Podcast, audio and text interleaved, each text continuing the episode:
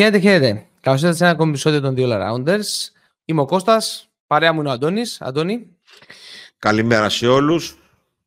Σαββάτο πρωί, αυτή τη φορά δεν είναι κατά λάθος. Λοιπόν, εδώ πίσω από τα μικρόφωνα για την 11η αγωνιστική. Να τα πούμε και να μας ακούσετε.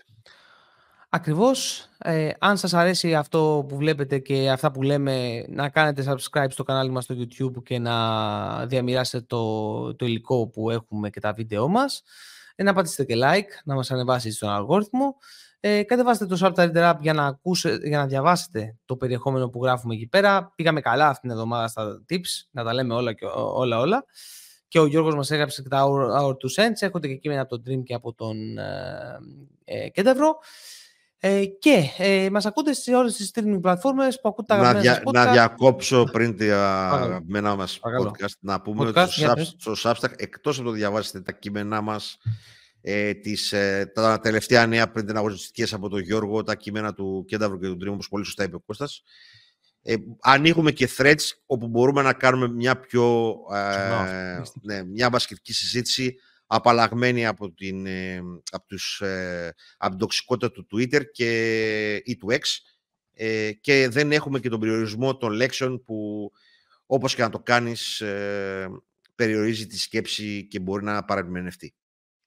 Και τώρα στα podcast που μας ακούνε, Κώστα. Στα podcast που μας ακούνε, ναι, μπράβο, αυτά τα είπα. Εντάξει, ναι, να ζητήσω συγγνώμη από τους ακροατές και από τους θεατές μας που δεν απάντησα σε κάτι που γράφτηκε στο Substack, στα τέτοιο. Θα είμαι ενεργός κι εγώ, για να μην είναι μόνο ο Αντώνης. Το υπόσχομαι αυτό δηλαδή. Θα ενεργοποιήσω τις γνωστοποιήσεις, όπως λέει το iPhone, για να τα βλέπω όλα και να σας απαντάω. Πραγματικά apologize. Λοιπόν, πάμε στην 10η αγωνιστική.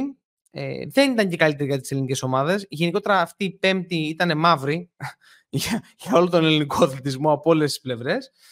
Ξεκινώντας λοιπόν από το Fenerbahçe 199 σε ένα συναρπαστικό παιχνίδι το οποίο κρίθηκε στην παράταση. Η Real ξεκίνησε πάρα πολύ δυναμικά με τον Καμπάτσο να βάζει 16 πόντους στην πρώτη περίοδο, να χτυπάει όλες τις αδυναμίες της Fener σε όλα τα pick and roll. Ουσιαστικά έκανε τον Παπαγιάννη να είναι unplayable μέσα στο παιχνίδι, να μην μπορεί να σταθεί ο Big Papa. Και ειδικά όταν πήγε και ο Wilbekin στο πρώτο ημίχρονο στο παιχνίδι, εκεί πέρα ήταν που χτύπησε πάρα πολύ η Real. Έκρυβε στην αρχή τον Κρατιέμαι και δεν σχολιάζω για τον Big Papa. Συνέχισε. Έπρεπε να το πω, δεν γινόταν διαφορετικά. Λοιπόν, ο Ματέο έξυπνα στην αρχή έκρυβε τον Καμπάτσο στον καλάθι, που ουσιαστικά ήταν και λογικό γιατί θα ρίσκαρε του Νίκ, τον οποίο τον περιόρισε πάρα πολύ και στη δημιουργία, και ο coach του της προσπαθούσε, δοκίμαζε πράγματα από εδώ και από εκεί στο πρώτο ημίχρονο. Στην πρώτη περίοδο ειδικά δοκίμασε ακόμη και τον Wilbekin στον Άσο και στον 2 τον Τόρση, δεν πήγε καθόλου καλά αυτό. Εκεί πέρα κλείνει στους 13 πόντους η διαφορά. Στη δεύτερη περίοδο, μετά από αρκετές δοκιμές, σε συνδυασμό βέβαια και ότι η Real αρχίζει να έχει κακό ποσοστό στα τρίποντα, δηλαδή να αρχίζει και το σπάει. Να πούμε εδώ πέρα ότι τελείωσε με 5 στα 23, αν δεν κάνω σοβαρό λάθος. Ναι, με 5 στα 23 το τρίποντο. Χαμηλό ποσοστό για τη Real. Τέτοιο ποσοστό είχε να εμφανίσει από το μάτς με την Μπαρτσελώνα, που είχε πάρα πολύ χαμηλά ποσοστά. Όπως και να έχεις, έχετε το second unit εκεί πέρα της Real με τον Σέρχη και τον Μποαριέ, που οι οποίοι έχουν βρει καταπληκτικό ρυθμό, βρίσκονται πάρα πολύ καλά μες στο γήπεδο, το πικ-εν-ρολ που παίζουν είναι πάρα πολύ καλό. Εδώ να πούμε κάτι ότι ο Μποαριέ, και κάτι το οποίο θα το συναντήσουμε στο preview που θα κάνουμε για το match με τον Ολυμπιακό, κάνει μια εξαιρετική έξω προς τα μέσα κίνηση, απότομη, με την οποία δημιουργείται alley-oop ουσιαστικά. Και αυτό το έπαιξαν και δύο φορές, αν δεν κάνω λάθος, μες στο παιχνίδι.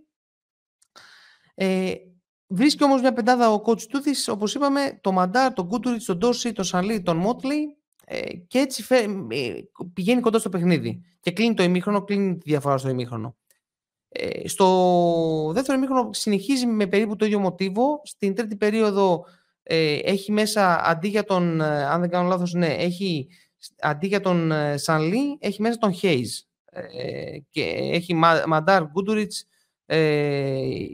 Γουίλμπεκιν, Χέιζ και Μότλεϊ. Και με αυτό κρατιέται κοντά στο σκορ, ισοφαρίζει κιόλας. Δεν είμαι σίγουρος, μπορεί να ισοφαρίσει σε ένα σημείο. Μετά όμως ξανά η Real, επειδή φέρνει μέσα τον Παπαγιάννη, φέρνει μέσα τον Σανλή, ξαναπαίρνει προβάδισμα, τους εκμεταλλεύεται, τους χτυπάει παντού και παίρνει διαφορά. Μπαίνει και μέχρι την τέταρτη περίοδο με διαφορά 12 πόντων, κάπου εκεί πέρα έφτασε.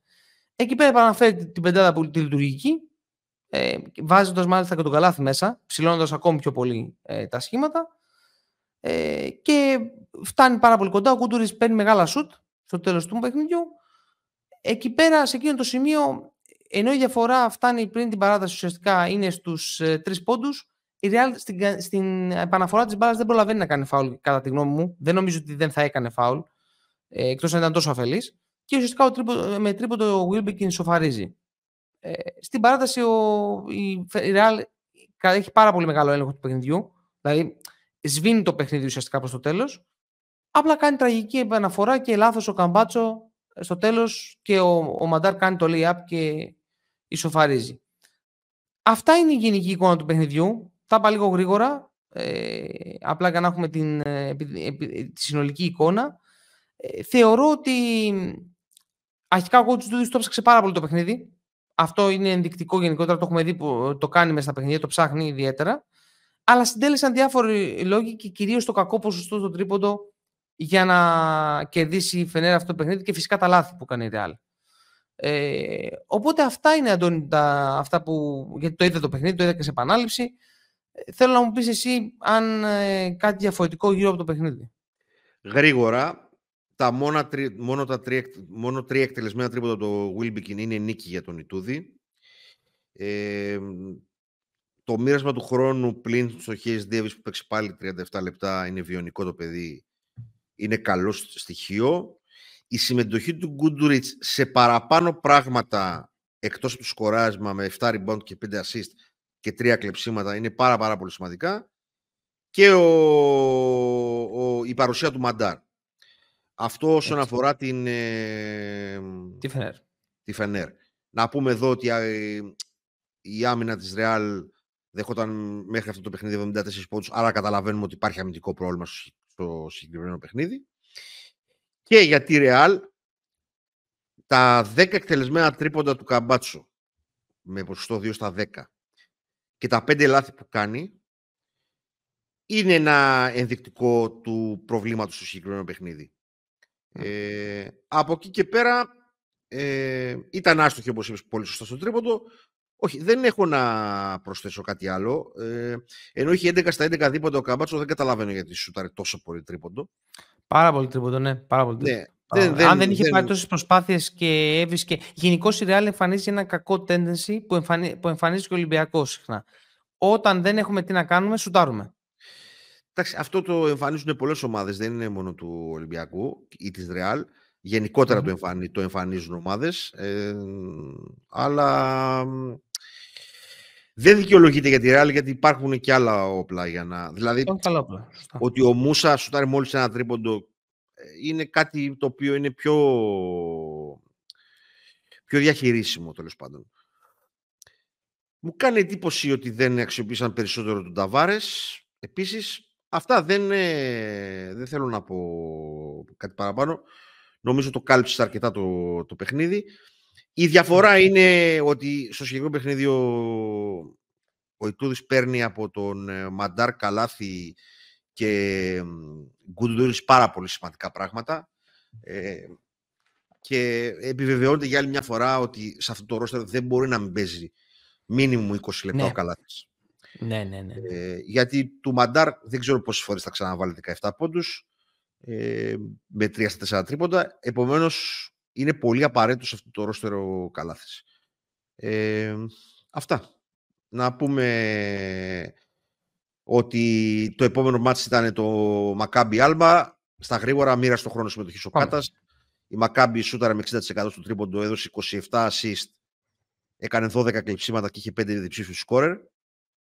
Η Alba συνέχισε να περιφέρεται ανά την Ευρώπη, έκανε 20 λάθη, πολύ κακή επιθετική ισορροπία μεταξύ δίποντου και τρίποντου. Και φάνηκε ότι η Προσίντα μπορεί να έχει όντως ενδιαφέρον και να πάει στο παραπάνω επίπεδο. Αυτά. Ωραία.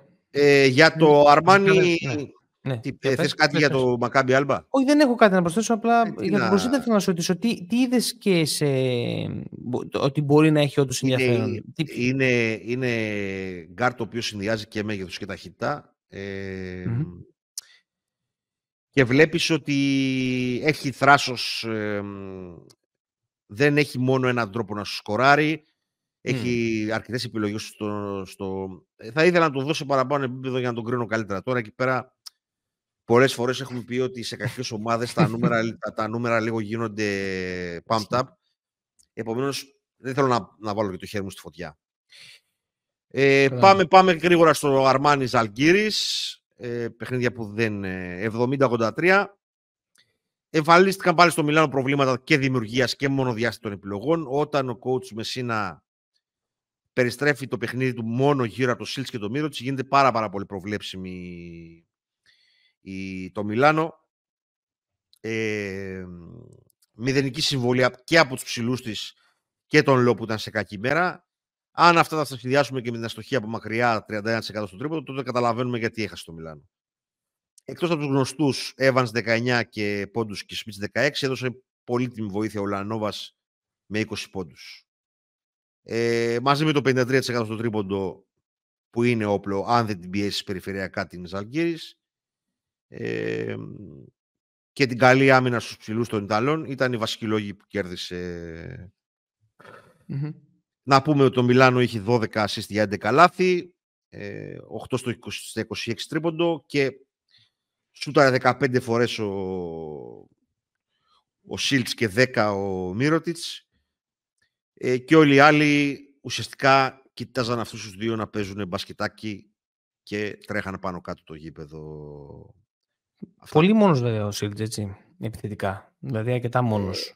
Φάνηκε ότι η μπάλα δηλαδή κατέληγε και σε αυτόν για να κάνει την επιλογή.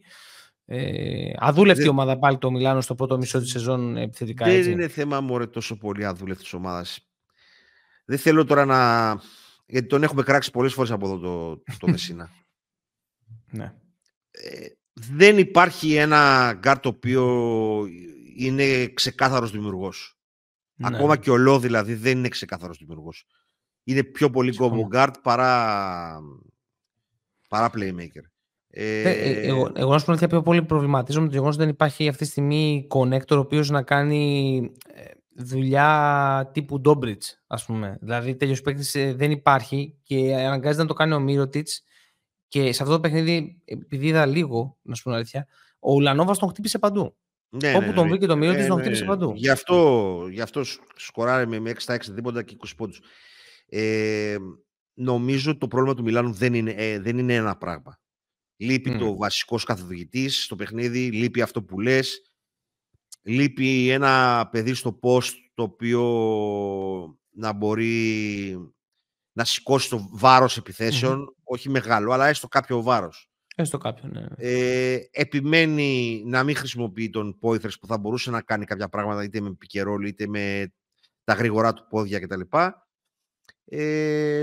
Δεν είναι ένα το πρόβλημα. Δηλαδή... Είναι εξαιρετικός παίκτης ο Χολ, θα το ξαναπώ για άλλη μια φορά. Είναι, χωρίς να είναι super, κάνει πολλά πράγματα μες στο γήπεδο και έτσι. Είναι από το προφίλ παιχτών που μου αρέσουν αρκετά. Η Ζαλγκίρις όταν σουτάρει με 52% στο τρίποντο και δεν χρειάζεται να πολύ ασχοληθούν οι ψηλοί, έτσι. Τότε... Δηλαδή... Να πούμε πάντως ότι επέστρεψε σε καλές εμφανίσεις ο Κίραν Έβανς. Ήταν κρίσιμο στο δεύτερο ημίχρονο, κάνει εξαιρετική εμφάνιση. Εντάξει, θεωρητικά, αν δούμε όλο το ρόστερ, αν δεν παίξουν καλά ο Έβανς με τον Σμιτς, δεν έχει τύχη. Από αυτούς τους δύο ξεκινάμε ότι πρέπει οπωσδήποτε να παίξουν καλά για να έχει τύχη. Τώρα βρέθηκε ο Λανόβα στο συγκεκριμένο παιχνίδι, βρέθηκαν οι 8 πόντοι του Μπιερού της. Υπάρχουν πράγματα. Αυτά. Ωραία, και πάμε τώρα στο Bayern Virtus, 90-76 νίκη για την Bayern. Στα γρήγορα η Virtus κυριάρχησε αρχικά στο πρώτο ημίχρονο, πιέζοντας σε όλο το γήπεδο και έχοντας διακή κίνηση στο παρκέ και στην επίθεση. Ο Σεγγίλιο Μπελινέλ και ο Ντάνστον βρήκαν πολλούς πόντους και αμυντικά η Bayern δεν μπορούσαν να βρει λύσεις. Φαινόταν εξ αρχής ότι ο Λάσο με τους είχε στοχεύσει τους ψηλούς της Virtus, θέλοντας να τους τραβήξει προς τα έξω με τον Booker και με τον Ibaka, να έχουν και παιχνίδι mid-range. Ένα σημείο κλειδί του παιχνιδιού είναι όταν τραυματίζεται ο Smith, ενώ έδειχνε ότι μπορούσε να δώσει επιθετικές λύσεις για την Πολόνια.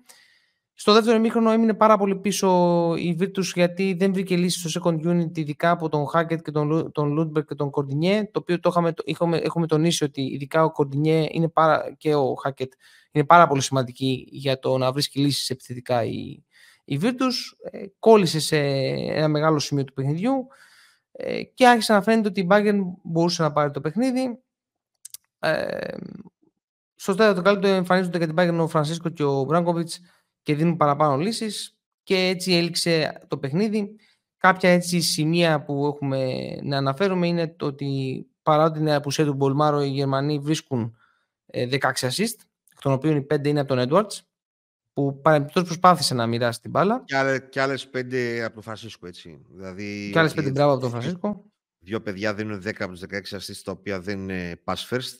Είναι πάρα πολύ σημαντικά. Και αν βάλεις και τις 3 του Willer Bub, οι 3 βασικοί γκάρτ της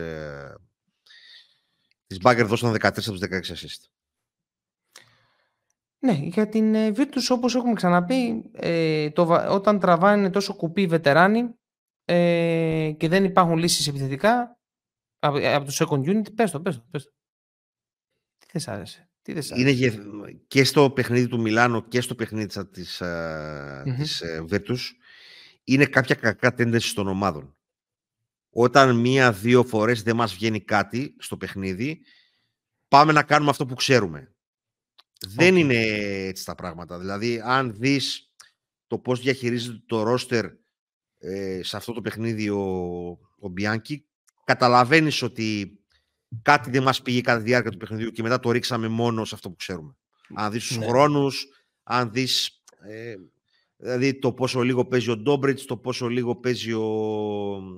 Πώς το λένε. Γενικά για τον Ντόμπριτς σαν να μην έχει ακριβώς ρόλο, έτσι, μέχρι στιγμής. Δεν ξέρω, δεν είμαι σίγουρος αν είναι αλήθεια αυτό, αλλά μου φαίνεται ότι μία παίζει, μία δεν παίζει. Τώρα, παραλαμβάνω, έδωσε 19 λεπτά στο Μίκη και 5 λεπτά στον Γκέικο. Δηλαδή τώρα, ρε Μπιάνκι, δώσ' του μια αναρωτική ξανά του Μίκη, μήπως κερδίσετε κανένα αγώνα. Λοιπόν, αυτό νομίζω για τις ιταλικές ομάδες, ότι είναι πάρα πολύ εύκολο. Αχ, αυτό με το πάρα πολύ. Τέλος πάντων. Εντάξει, να τους ρίξει στα κακά τους tendencies. Αυτό είναι το... Και τώρα είναι και λίγο προπονητικό, είναι και λίγο τον ομάδα. Να πούμε εδώ πέρα ότι σουτάρει πολύ άσχημα βολές, με 14-21. Έχει καλή αναλογία στις λαθών. Είναι λίγο και θέμα άμυνας. Shout-out στον Ιμπάκα, ο οποίος δείχνει κάθε μέρα που περνάει να προσαρμόζεται όλο και περισσότερο στο ευρωπαϊκό μπάσκετ. Έχουν μαζί με τον Μπούκερ φτιάξει ένα πάρα πολύ καλή δημοψηλών. Ξανά το πάρα πολύ. Ζητάω συγγνώμη από όσοι μας ακούνε. Αυτά.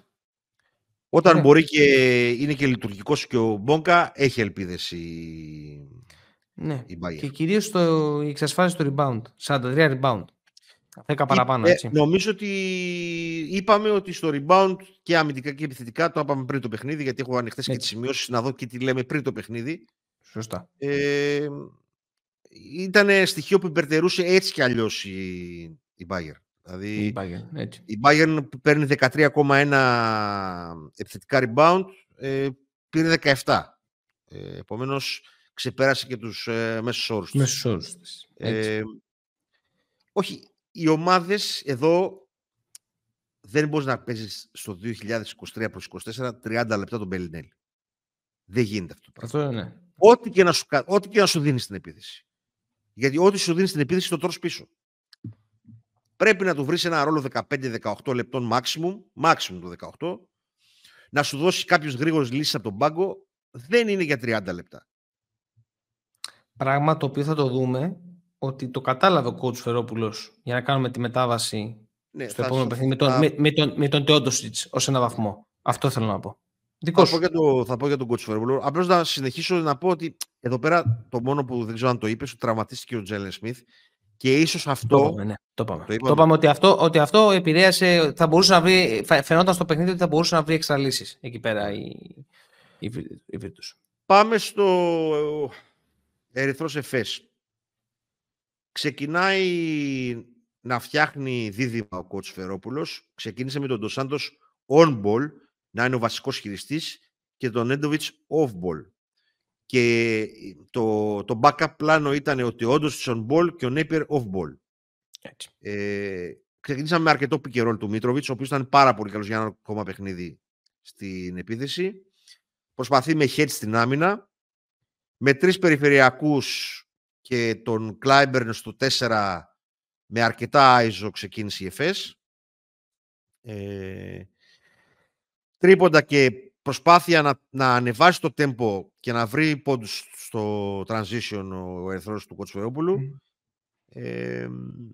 Τελειώνει 22-21 η πρώτη περίοδος. Αρκετά τα όπλα του ενός με του άλλου κάνανε μάτς.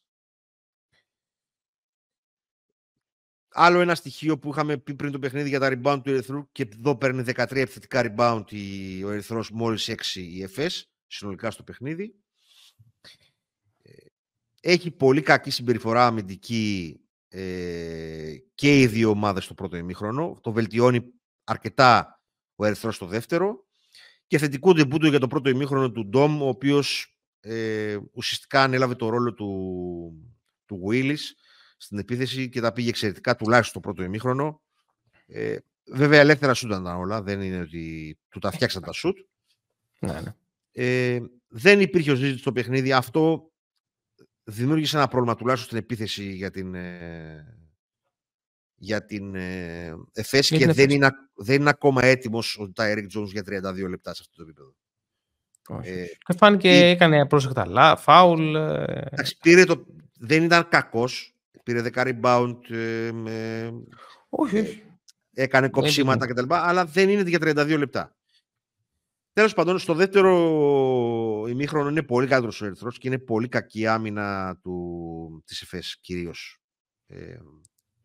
Τρώνει 29 πόντους στην τρίτη περίοδο και 25 στη δεύτερη.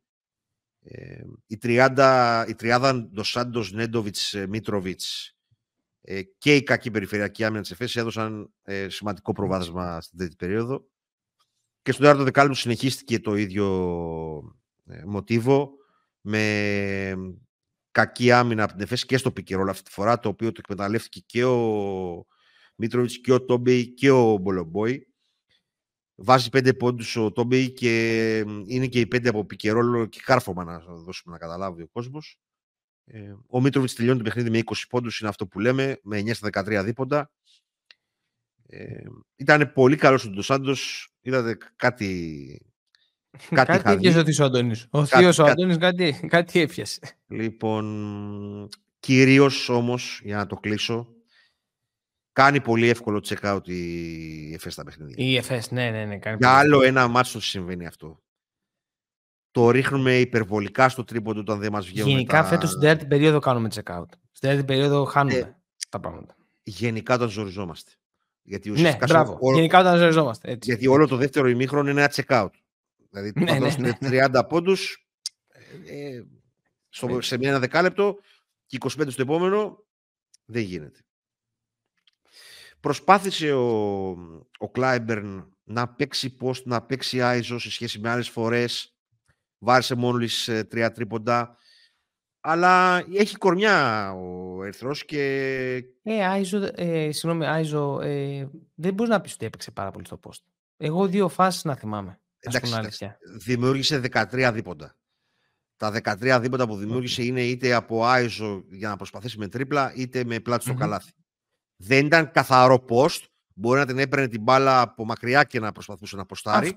Αυτό. Αλλά πάλι ότι δημιουργεί 13 δίποντα ο Κλάιμπερν, για τον φετινό Κλάιμπερν είναι κάτι ως... Είναι κάτι, ναι, σίγουρα. Απλά περίμενα να την πάρει λίγο πιο βαθιά μέσα, να την παίρνει βαθιά και να μπορεί να τελειώσει κιόλας. Αλλά εντάξει. Απογοητευτικός ο Τόμσον για ακόμα ένα φετινό παιχνίδι. Άνευρος, χωρίς χαρά για το παιχνίδι όπως είχε πέρσι. Ναι.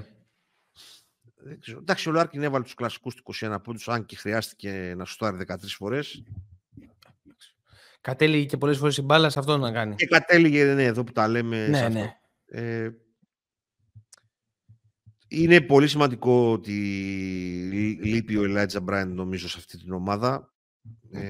Και ότι σε αυτό το παιχνίδι ήταν μόνος του ο Τάιρικ Τζόουνς, δεν υπήρχε άλλο πεντάρι. Ουσιαστικά έπαιξε κάποια λεπτά ο Οσμάνι στο 5. Για τον Ερυθρό παραμένει το πρόβλημα στο 3. Δεν μπορεί να βρει ρυθμό ο Κιντράτης. Δεν ξέρω τι έχει πάθει το μυαλό του φέτος του παιδιού. Θα βοηθήσει νομίζω στον τομέα αν γυρίσει ο Χάγκα, δεν ξέρω για πόσο καιρό είναι έξω. Και ότι έβγαλε τον Νέντοβιτς από την μπάλα. Ήταν πολύ σημαντικό. Το Σάντος να πούμε ότι δίνει 5 ασίστ για ένα λάθος και έχει 4 στα 5 σουτ. Καλή εμφάνιση συνολικά για τον Ερυθρό. Αν εξαιρέσουμε τη δεύτερη περίοδο που δέχεται 28 πόντους. Έχει και αυτός κενά διαστήματα στην άμυνα, κυρίως όταν βρίσκεται στο παπαρκέ το δίδυμο Τεόντος της Νέπιερ. Είναι αδύναμο αμυντικά, ό,τι και να κάνει ο κότσος Φερόπουλος. Και αν υπήρχε ένα τριάρι το οποίο μπορούσε να καλύψει κάποια πράγματα στην άμυνα, θα ήταν σημαντικό. Είναι πολύ καλύτερος φέτος συνολικά ο Μπολομπόη. Παίζει αυτό το μπάσκετ το οποίο ξέρει και όχι ένα μπάσκετ το οποίο με το ζόρι πρέπει να παίξει. Ο Τόμπι χρησιμοποιείται λιγότερο, δεν τον πολύ πιστεύει ο Σφερόπουλος, αλλά ήταν πολύ σημαντικός στο συγκεκριμένο παιχνίδι και αποκάλυψη της φετινής χρονιάς για τον Ερυθρό είναι ο Μίτροβιτς, ο οποίος ήταν πραγματικά εξαιρετικός. Έχει μάκρος, παίζει με ένταση και στην άμυνα και στην επίθεση, δεν κλέβει σε καμία φάση. Νομίζω ότι έχει παραπάνω από ένα παραπάνω guard από ό,τι χρειάζεται ο coach Σφερόπουλος και ένα λιγότερο forward από ό,τι χρειάζεται. Σε θέμα ποιότητας, όχι ποσότητας. Θα δούμε πώς το πάει. Ήταν από τα καλά μάτς. Μου φάνηκε ότι τώρα σε αυτό το παιχνίδι είδα πρώτη φορά είναι μια ομάδα του coach Σφερόπουλου. Καλύτερους ρόλους. Έλειπαν και πολλοί παίκτες. Εντάξει. Και τώρα ακόμη ο Χάγκα θα είναι καθοριστικός για στη θέση 3. Νομίζω ότι θα αλλάξει επίπεδο τον Ερυθρό η άνοδος του Κεντράιτης. Αυτά. Θα συμφωνήσω. Δεν διαφωνώ για τον Κεντράιτης. Για το μάτς τώρα και για όλα αυτά που ανέφερες δεν διαφωνώ κάπου. Για τον Πολομπόη όπως το πες. Όταν παίζει τον μπάσκετ αυτό που τον βολεύει και τον ίδιο. Είναι σημαντικό να χρησιμοποιήσεις τους παίκτες σε αυτό που ξέρουν να κάνουν και όχι αυτό που θα ήθελες ιδανικά να κάνουν. Και για όσους αυτό να ρωτιούνται γιατί έχει διαφορά ο περσινός Μπολομπόη με τον φετινό. Γι' αυτό.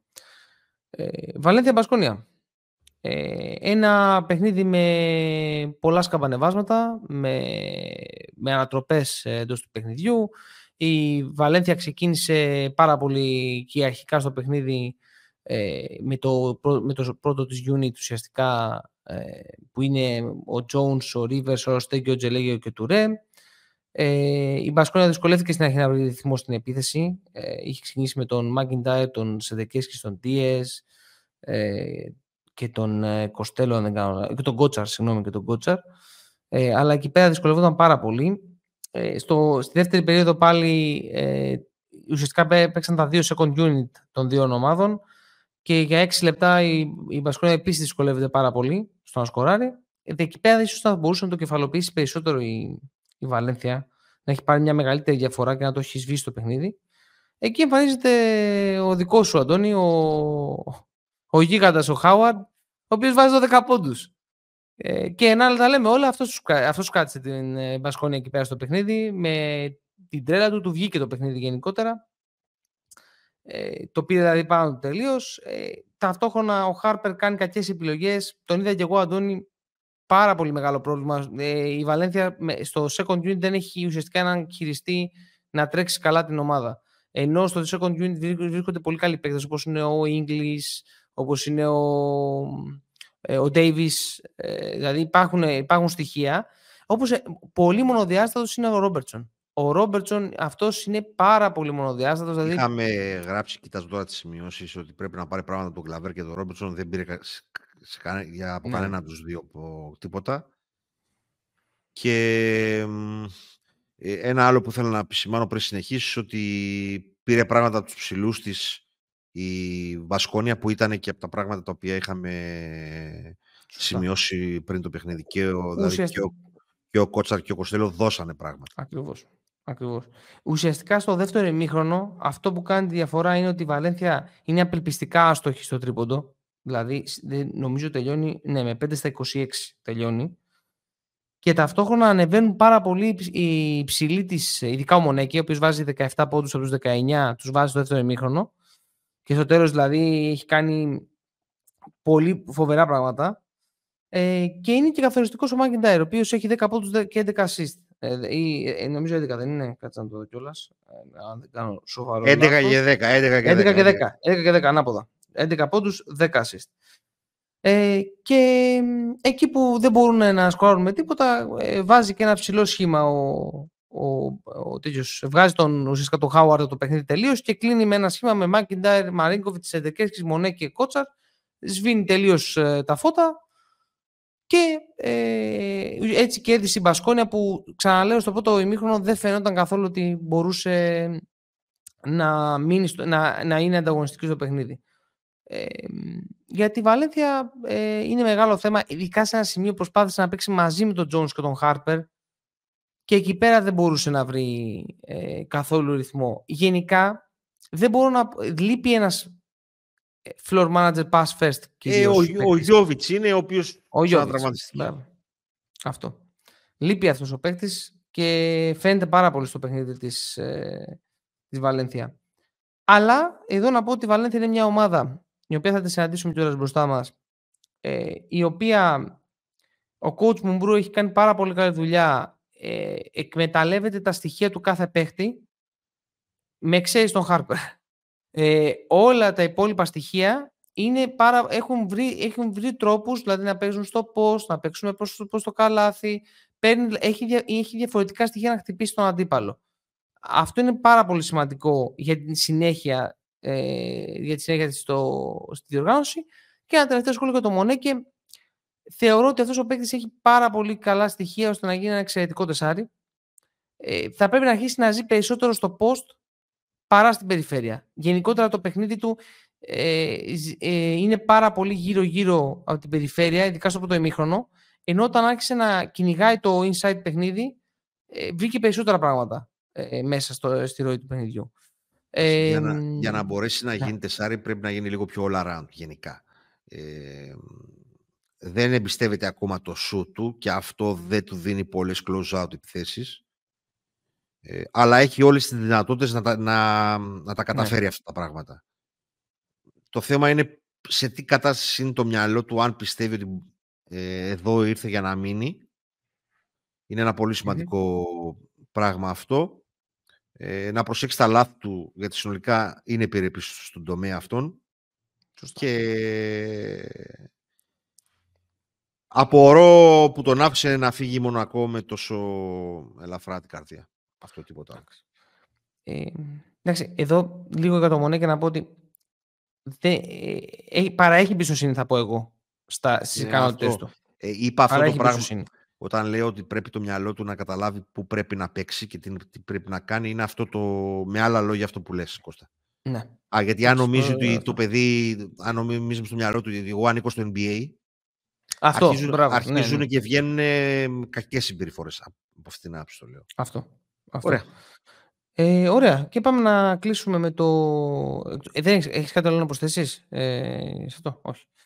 Μπαρτσελόνα Βιλερμπάν, πάμε να κλείσουμε. 192. Εδώ έχω σημειώσει ότι ήταν ένας αγώνας επίδειξης στη Βαρκελόνη.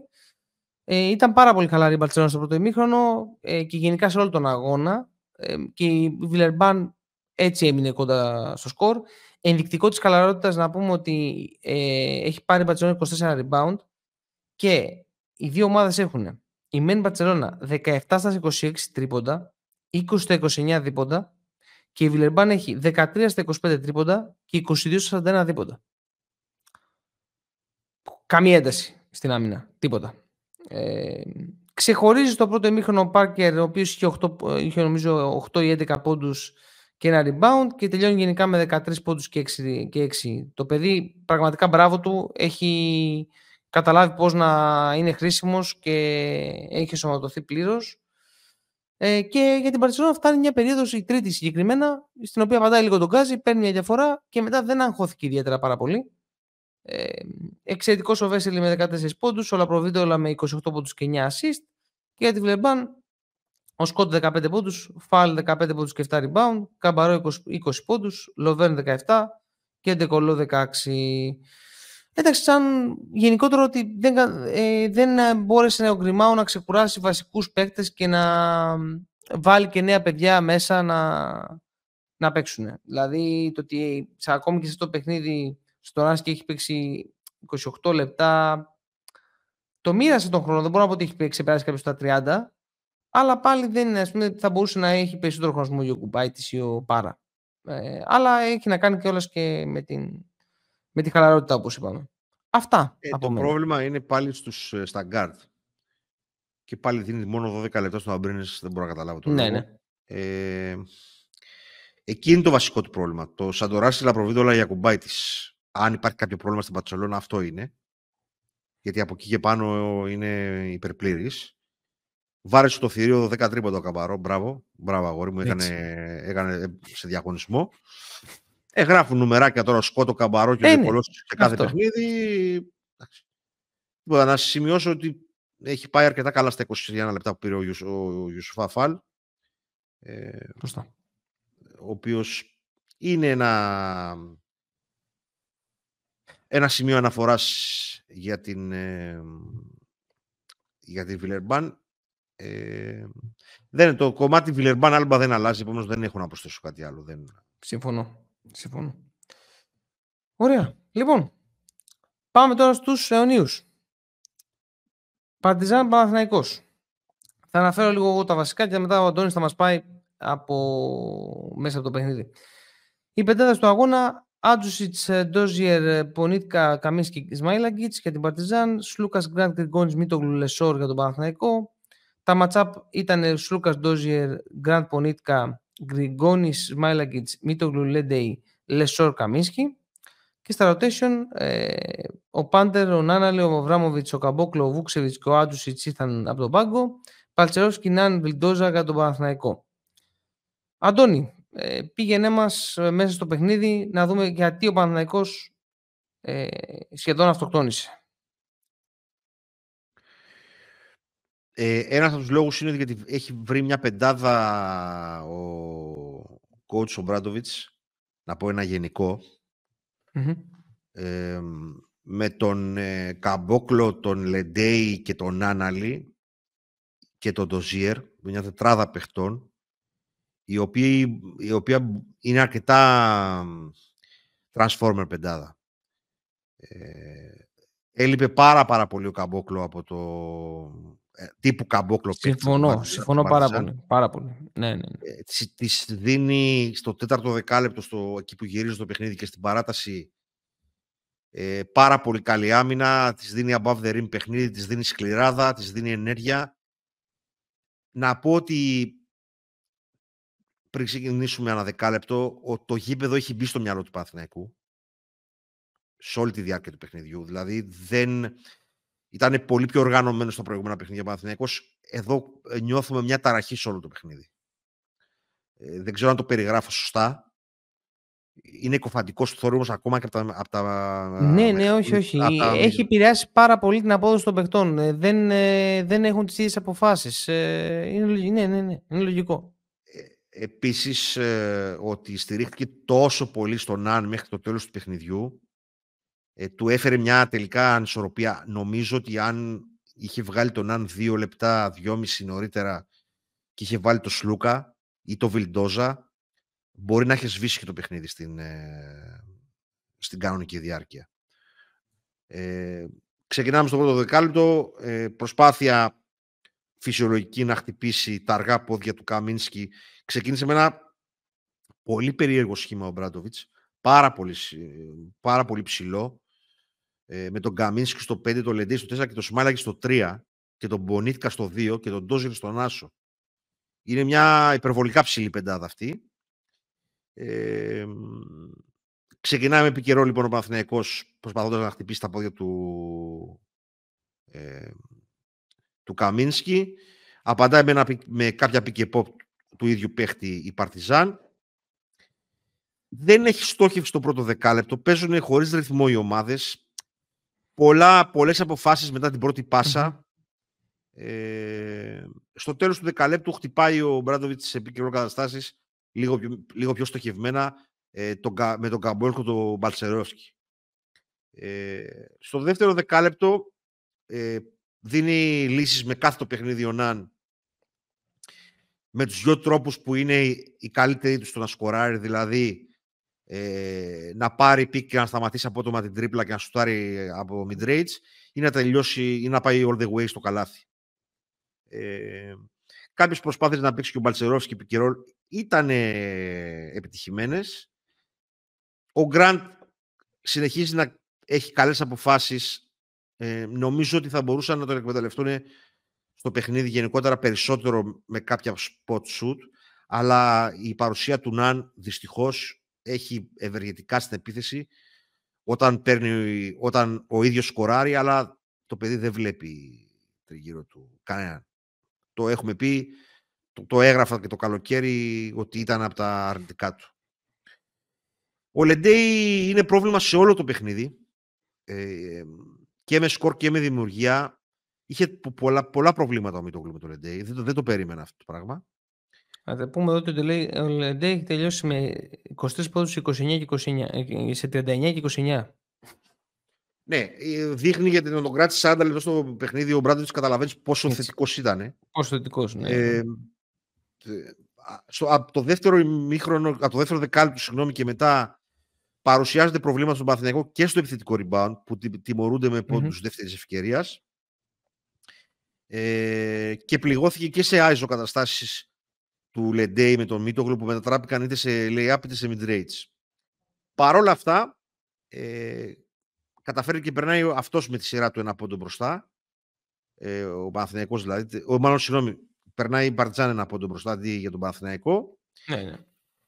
Στην τρίτη περίοδο, εκτός το pick and roll του στα αργά πόδια του Καμίνσκι, που συνεχίζει να είναι επιλογή του Παναθηναϊκού, δεν βλέπω κάποιο άλλο σχέδιο. Είναι αυτό που λέμε, ότι όταν ο Παναθηναϊκός παίρνει απόφαση στη μία πάσα, γίνεται πολύ εκνευριστικός. Χάνει και τη συνοχή του και του δημιουργεί πρόβλημα και στην άμυνα μετά αυτό. Μέτρια εμφάνιση και του Μητογλου και του Γκριγκόνης και στις δύο πλευρές του παρκέ, και βιαστικές και άστοχες επιλογές του Σλούκα δεν άφηναν τον Παναθηναϊκό να ξεφύγει στο σκορ. Κάποια στιγμή στο τρίτο δεκάλεπτο, επειδή δεν γινόταν κάτι άλλο, πήρε 3-4 σουτ μαζεμένα ο Σλούκας, μετά από πολύ τρίπλα και μετά από πίεση. Αυτό είναι κάτι το οποίο το παθαίνει ορισμένες φορές ο Σλούκας και πρέπει να το αποφύγει. Και νομίζω ότι του στοίχησε τελικά και στο να μην κλείσει το παιχνίδι. Ο Λεντέ χτυπούσε κάθε close-out.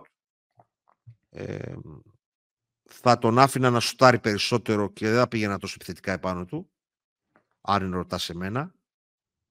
Και μαζί με τον Σμάλαγκιτς πληρώσαν και στο επιθετικό rebound τον Παναθηναϊκό. Ξεκινάει το τέταρτο δεκάλεπτο με την πρώτη καλή ενέργεια του Γκριγκόνη στο παιχνίδι. Ο Νάν σε εκείνο το σημείο, στο πρώτο πεντάλεπτο του δεκαλέπτου, βρίσκει δύο καλές δημιουργίες με τους ψηλούς του Παναθηναϊκού, με αποτέλεσμα εύκολο σκορ. Οι δύο του δημιουργίες είχαν ένα lay-up του Λεσόρη, κάρφωμα δεν θυμάμαι, και ένα lay-up του Μίτογλου. Και κάποια στιγμή στη μέση εκεί του δεκαλέπτου κάνει ένα κλέψιμο σε flat πάσα. Αυτές οι flat passes θα τις δούμε πολλές φορές στο παιχνίδι του Ολυμπιακού. Το είχαμε πει πριν το παιχνίδι. Το είχαμε πει, ναι. Πέρανε bounce passes και όχι flat. Θα πάμε εκεί πέρα. Εντάξει, αναλόγως στην ομάδα. Άμα παίζεις με ομάδα που πάει που είναι στα. Τέλος πάντων, με κλέψιμο του Ναν και κάρβανα στον ενδιασμό, ξεφεύγει με 10 πόντους. Και νομίζω ότι εκεί κάπου σταμάτησε να παίζει ο Παναθηναϊκός. Έπαιζε και λίγο με το ρολόι, εμένα μου φάνηκε. Αυτό. Σαν να ήθελε να τελειώσει το παιχνίδι. Άντε να τελειώσουμε τώρα. Εκεί στους 10 πόντους. Κακή αλλαγή των παιχτών του Παναθηναϊκού και ελεύθερο τρίποδο από τον Ντόζιερ. Ναι, ναι, απαντάμε με βιαστικό τρίποδο του Ναν. Ναι. Που στα πολύ λίγα δευτερόλεπτα το αποφάσισε. Και νομίζω ότι μπαίνει ένα τρίποντο και ένα κάρφωμα του Καμπόκλου στον ευθυνδιασμό και αλλάζουν όλο το momentum του παιχνιδιού. Και άλλα επιθετικά ριμπάτα το Καμπόκλο. Τρίποντο και άμυνα από τον Ντοζίερ κρατάνε την Παρτιζάν στο παιχνίδι. Κακές εισαγωγικές πάσες όταν προσπαθήσαμε να αποστάρουμε το Λεσόρ. Οι γωνίες πάσες ήταν πολύ κακές. Τρίποντο του Πάντρε στην αλλαγή με το Λεσόρ του έδωσε περιθώριο και νομίζω κάπου εκεί ισοφαρίζει το παιχνίδι. Και εδώ είναι αυτό που λέω ότι μου το βγάζει το παιχνίδι και το σημειώνω.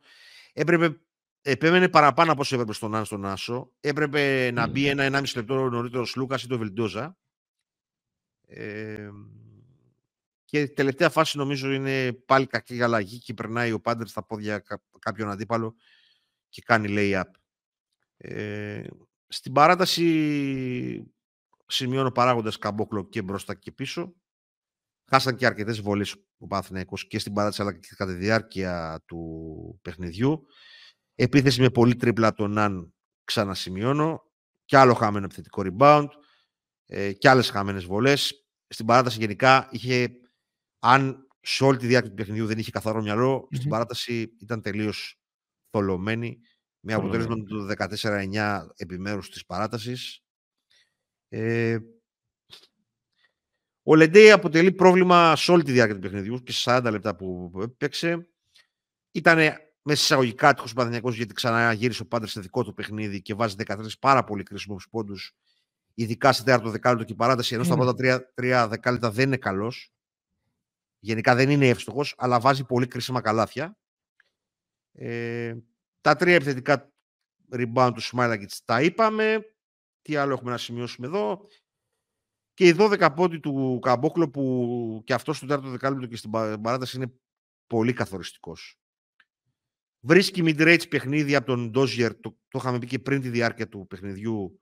Ο Ντόζιερ τελειώνει το παιχνίδι με 16 πόντους σε 31 λεπτά. Με 7 στα 12, 7 rebound, 4 assist και 3 κλεψίματα. Εξακολουθεί και κάνει τα λαθάκια του βέβαια. Βρίσκει αθλητικό σχήμα ο Μπράντοβιτς με αυτούς που είπαμε. Εξακολουθούν να υπάρχουν προβλήματα, αλλά ο Καμπόκλο και ο Ντόζιερ έχουν πολύ μεγάλο μέγεθος και wingspan και τα δεδομένα της Ευρώπης και μπορούν να του δώσουν λύσεις. Τώρα, για τον Παναθηναϊκό και να κλείσω με αυτό, ότι παίζει 41 λεπτά ο Μίτογλου, ενώ δεν είναι καλός. Αυτό ακριβώς ήθελα να πω και εγώ. Και παίζει και 1 και 31 ο Ματζούκας. Δείχνει πολλές φορές πόσο κολλημένοι είναι οι προπονητές σε ορισμένα πραγματάκια. 40 λεπτά και από τον Γκραντ, ο οποίος το παιδί συνολικά δεν ήταν τόσο καλός όσο άλλες φορές, αλλά πάλι βάζει 14 πόντους με 4 στα 7, ναι. 5 στις 5 βολές, 3 rebound, 5 assist, 3 κλεψίματα. Ήταν όσο καλός μπορούσε να είναι. Ο Ναν, ενώ βάζει 19 πόντους, είναι αυτό που λέμε ότι είναι 7 στα 16. Είναι πολλά τα σου. Είναι πολύ μεγάλο το volume. Αλλά συνολικά πιστεύω ότι το Λεντέι Μίτογλου και η απουσία τριαριού, γιατί έγραψε 40 λεπτά και ο Γκριγκόνης στο παιχνίδι, ήταν αυτά τα οποία στήχησαν στον Παναθηναϊκό συνολικά. Εγώ θεωρώ να σου πω ότι παίζει ρόλο μεγάλο και τα 10 λεπτά του Βιλντόζα δεν μπορώ να τα καταλάβω, να σου πω αλήθεια. Όχι. Δηλαδή, okay, να έχεις τέτοιο παίχτη και να μην τον έχεις enable μέσα στο παιχνίδι περισσότερο είναι περίεργο. Επίσης, πώς και δεν έπαιξε και καθόλου, να δοκιμάσει έστω, εγώ αυτό θα έλεγα, να δοκιμάσει έτσι όπως το είδα και λίγο το παιχνίδι, να δοκιμάσει λίγο τον Κώστο να το κούμπο. Δηλαδή να παίξει ένα pick and roll, να είναι λίγο πιο επιθετικός στην άμυνα απέναντι στον Καμπόκλο, να τον κουράσει λίγο ίσως, γιατί και ο Λεσόρ κάποια στιγμή τα έπαιξε να είναι μπρος πίσω. Θέλω να πω δηλαδή γενικά, πολύ μικρό rotation για ένα παιχνίδι το οποίο, ενώ ο Μπράντοβιτς το άνοιξε πάρα πολύ το rotation, δηλαδή έφαλε παίχτες, δοκίμασε, έφερε μέσα πράγματα, ο Παναθηναϊκός, ο Αταμάν συγκεκριμένα, το μίκρινε πάρα πολύ. Νομίζω ότι είναι ένα από τα μειονεκτήματα του ως προπονητή, όταν κάνει check-out με κάποιους παίχτες, δεν ξέρω πόσο εύκολο είναι να του ξανακερδίσει την εμπιστοσύνη. Νομίζω ότι στηρίχθηκε πολύ στον Άν στο συγκεκριμένο παιχνίδι, μη βλέποντας λύσεις από τον Μίτογλου και τον Γκριγκόνης. Λίγο ήταν και αναγκαστικά, αλλά όντως τα λεπτά του Βιλντόζα είναι πολύ περίεργα, που θα μπορούσε να δώσει κάποιες ανάσες. Είναι και κακό μάτσο του Λούκα. Γενικά, ο Παναθηναϊκός έδειχνε από το πρώτο δεκάλεπτο σαν να είναι βιαστικός, σαν να μην είναι τόσο καλά οργανωμένος όσο ήταν στα παιχνίδια του ΆΚΑ.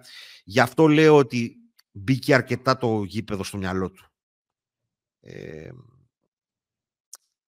Και στα πιο δύσκολα παιχνίδια, και ειδικά στα εκτός έδρας, τα προβλήματα με το ουσιαστικά ένα πεντάρι με εμπειρία Ευρωλίγκας και το μισό τριάρι που είναι ο Γκριγκόνης θα του δημιουργούν προβλήματα. Τουλάχιστον μέχρι να γυρίσει ο Παπαπέτρου, αλλά είπε ακόμα πόσο θέλουν καιρό και ο Παπαπέτρου και ο Χουάντσο. Ναι.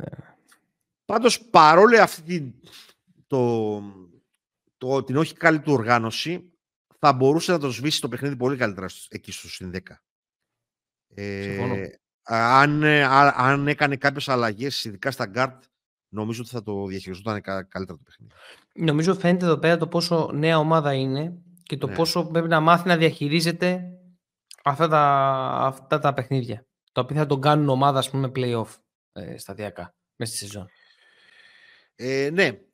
Έπαιξαν ότι έβαλε πολύ περισσότερα κορμιά ο Μπράντοβιτς κατά τη διάρκεια του παιχνιδιού. Έπαιξε πολύ σημαντικό ρόλο στο τελευταία 5 λεπτά της τέταρτης περίοδους και στο τελευταίο... Ήταν πιο φρέσκοι, ήταν πιο έτοιμοι να πάρουν τα screen, να πάρουν την μπάλα. Παίζουν ρόλο αυτά. Γι' αυτό μου φαίνεται περίεργο το ότι έκλεισε τόσο πολύ το rotation ο Αδαμάν.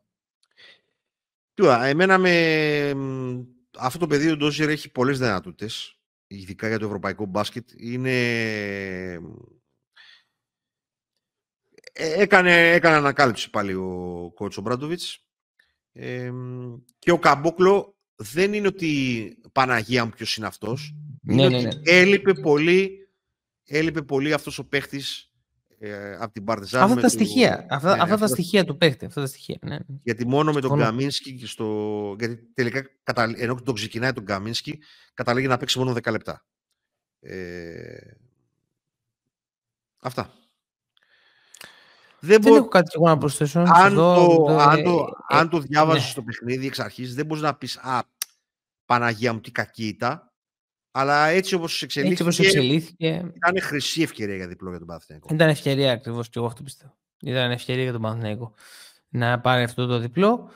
Εγώ το μόνο που θα πω είναι ότι δεν ξέρω κατά πώς θα βγει η χρονιά με 41 λεπτά ο Μίτογλου να παίζει από τον Νοέμβριο, τον Δεκέμβριο βασικά. Δηλαδή πρέπει να βρει κάποιον ρόλο στο Ματζούκα, κάπως κάτι να κάνει. Δεν γίνεται. Ο Ντίνος έχετε και από 1,5 χρόνο απαραξία, να πούμε.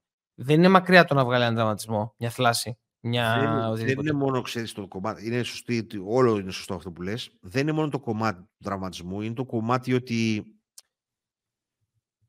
σε αυτό το παιχνίδι φαινόταν ότι δεν ήταν καλά. Ναι, και δεν ήταν και καλά. Μπράβο, ναι. Τα πόδια του δηλαδή δεν ακολουθούσαν το μυαλό του. Δεν ακολουθούσαν, έτσι, ναι. Και κάπως έτσι έβαλε αυτούς τους πόντους που έβαλε ο Λεντέι.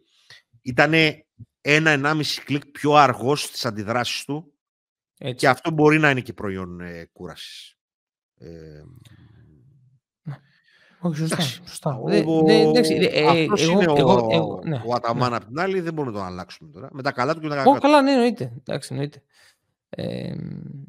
Απλά ρε παιδί μου, το ρόστερ του Παναθηναϊκού έχει διάφορα εργαλεία τα οποία σου δίνουν διάφορες δυνατότητες να παίξεις πολλά διαφορετικά πράγματα. Και μέχρι στιγμής, εγώ δεν μπορώ να πω ότι βλέπω πολλά διαφορετικά πράγματα. Δηλαδή σε κάθε παιχνίδι βλέπω μία φορά καλό πρόσωπο, μία φορά κακό. Σε αυτά που παίζονται μέσα στο παιχνίδι. Είναι βέβαια συμπτώματα της νέας ομάδας αυτά. Αλλά θα περίμενα να βλέπω μια σταδιακή βελτίωση, να το πω έτσι. Παίζουν όλοι οι τραυματισμοί, έτσι. Σταδιακή βελτίωση υπάρχει στον Παναθηναϊκό.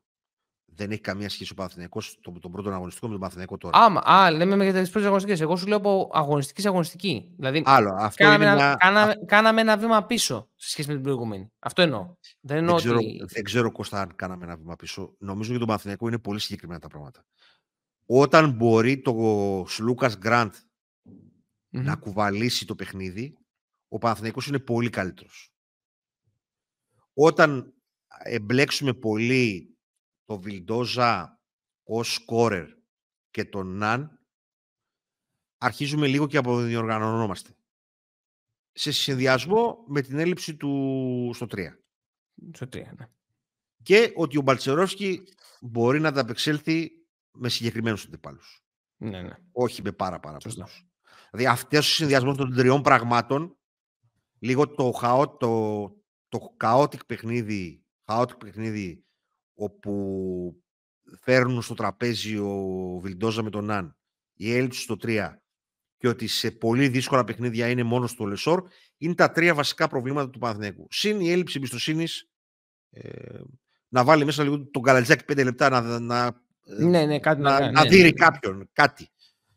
Να δώσει 5-6 ανάσεις στο Μίτογλου, όταν βλέπει ότι δεν τα πάει και καλά με το Λεντέι. Δεν είναι δηλαδή ότι όπως σε άλλα παιχνίδια που τουλάχιστον ήταν πολύ καλός ο Μίτογλου και έλεγες είναι λίγο δίλημα. Αυτά. Και ενώ είχε 20 ασίστ για 12 λάθη, είχε και 11 κλεψίματα. Μα είναι και τα rebound του, τα είχε ελέγξει. Ναι. Όχι, δηλαδή... είναι νομίζω ότι φοβήθηκε να κερδίσει το μάτς στο τελευταίο πεντάλεπτο. Κάπως έτσι. Ναι. Ή τέλος πάντων δεν βρήκε, ίσως το φοβήθηκε, είναι λίγο υπερβολική έκφραση, δεν βρήκε τη λύση. Την ψυχραιμία. Την ψυχραιμία και τη λύση. Ναι. Να το κλείσει. Αυτά νομίζω είναι τα βασικά. Ναι, ωραία. Πάμε τώρα στον Ολυμπιακό, νομίζω, που έπαιξε με τη Μονακό. Η Μονακό ξεκίνησε με James, Ουτάρα, Διαλό, Μπράουν, Τζαϊτέ. Walk-up κάναν Παπα-Νικολάου, Πίτερς, Φάλ για τον Ολυμπιακό. Τα match-up ήταν ο Ουτάρα, Walk-up, James, Παπα-Νικολάου, Διαλό κάναν. Μπράουν, Πίτερς και Φάλ με τον Τζαϊτέ. Για τον Ολυμπιακό τα ματσαρίσματα ήταν διαφορετικά στην περιφέρεια. Ο Walkup έπεσε πάνω στον James, ο Κάναν στον Οτάρα και ο Παπ στον Διαλό. Το 4 και το 5 ήταν ακριβώς ίδια. Και τα rotation, ο Κόμπο, Blossom Game, Κορνελί, Κέμπα, Walker, Hall ήρθαν από τον Πάκο για τη Μονακό. Μιλωτίνοφ, Λάρι, Σίγμα, Λικέμου Σίγμα, Λουκουμάκι, Λούτζης, Μακίσικ. Αυτοί ήρθαν από τον Πάκο για τον Ολυμπιακό. Ναι, δεν έχει μπει ο Μπραζντέικης εδώ πέρα, είναι και ο Μπραζντέικης. Ναι, και ο Μπραζντέικης. Δεν μπήκε γιατί βαρέθηκα να περιμένω να γράψω, γιατί μπήκε στο 25 ο Μπραζντέικης, γι' αυτό. Αυτό θα έλεγα κι εγώ. Άρχισε πολύ να μπει. Ο Σίγμα μάλλον έχει και προβλήματα κοής, γιατί δεν άκουσε τα βήματα του Κορνελή. Μπορεί να είναι έξυπνος και να λέει εξισώσεις. Πρέπει να τον άκουσαν πάρα πολύ δυνατά όλοι. Τα βήματα δηλαδή όπως τα πήρε για να τον κάνει.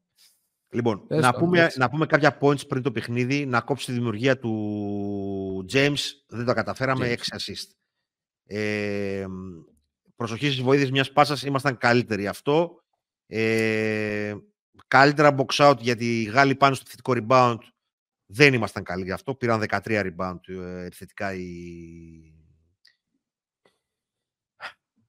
οι Γάλλοι.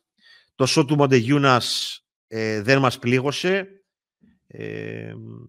Να τελειώσουν οι φάσεις Φάλ με τον Μιλουντίνοφ βαθιά στη ρακέτα. Ο Φάλ το έκανε. Για τον Μιλουντίνοφ δεν θέλω να σχολιάσω κάτι, γιατί δεν είμαι αντικειμενικός γι' αυτό.